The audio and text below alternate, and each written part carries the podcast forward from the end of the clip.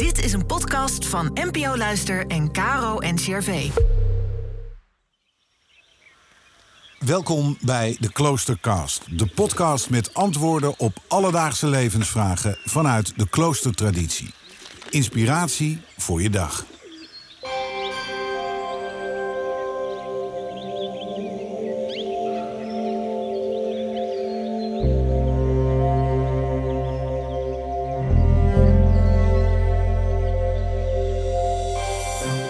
Zuster Hettie Berflo is karmelites in het Karmelklooster in Boxmeer. Deze orde leeft volgens de leefregels van de Karmel. Ze onderzoekt of tevredenheid saai is.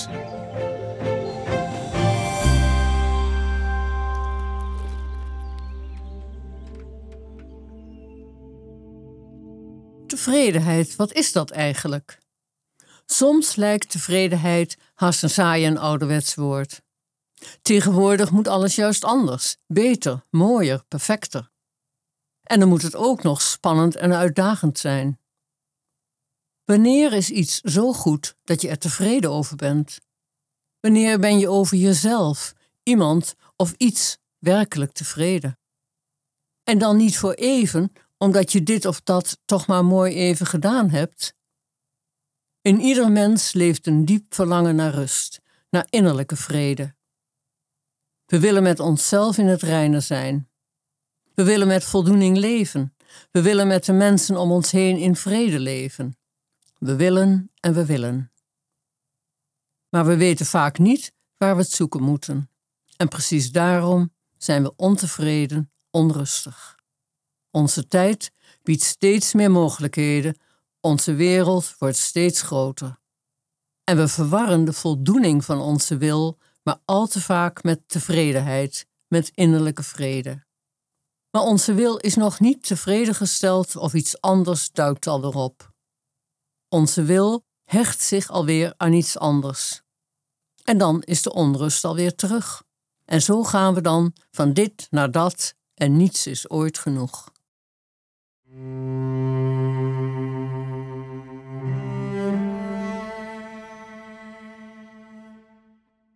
We zijn mensen. We hebben onszelf niet gemaakt. We hebben het leven ontvangen. Soms onder heel goede omstandigheden. Maar het kan ook zijn dat die omstandigheden niet zo goed of zelfs helemaal niet goed zijn. Toch moeten we het ermee doen. Ik bedoel niet dat je het daarbij moet laten. Natuurlijk niet.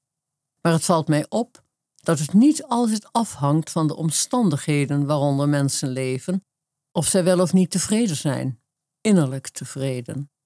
De leerschool van de Karmel brengt mij er steeds weer bij dat ik het leven niet in de hand heb, dat het mij gegeven is, in al zijn kwetsbaarheid, zijn weerbarstigheid.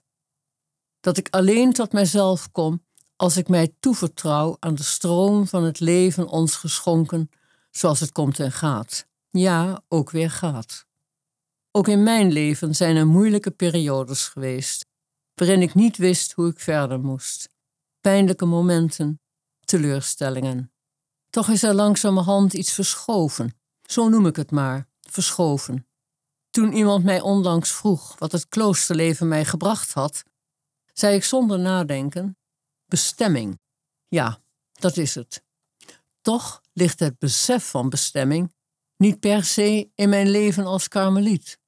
De keuze om bij de karmelieten in te treden is meer een uitvloeisel van wat zich verschoven heeft. Ook zeg ik niet dat mijn leven helemaal goed is. Natuurlijk niet. Wie zou dat wel kunnen zeggen? Maar met alles wat het geeft en vraagt, wat er mist of wat dan ook, is het goed zo. Hoe dat zo verschoven is, dat is een langzaam proces geweest. Maar meer als een stille onderstroom dan bewust. Maar het heeft wel alles te maken met het besef dat we het leven mogen ontvangen, dat ik het leven mag ontvangen, dat het leven een geschenk is, dat ons iedere dag gegeven wordt. In ons morgengebed zingen we soms een lied dat begint met deze zin: een overvloed van goedheid brengt de dag tot leven. Als ik zo steeds opnieuw beginnen mag, kan ik niet anders dan dankbaar zijn.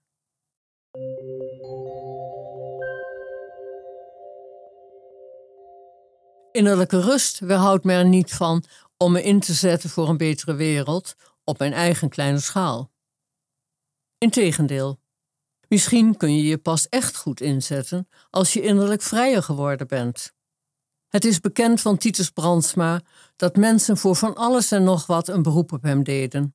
Hij werkte hard, maar hij was er diep van overtuigd dat alle werk, zijn eigen werk in de eerste plaats, maar mensenwerk was. Het uiteindelijke resultaat hing niet van hem af. Hij deed wel als eerste alles om het werk zo goed mogelijk te doen, om het te laten slagen.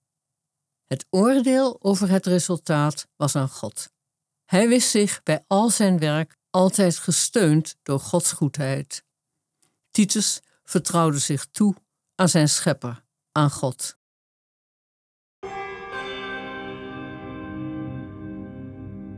Barmhartige God, doe ons beseffen dat Jij het bent die ons leven draagt.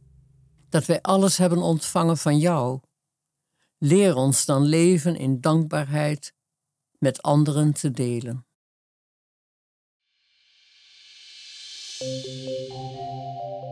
In de volgende aflevering van de Kloostercast staat Dominicaan Michael Dominique Machielsen stil bij de kloostergelofte van gehoorzaamheid.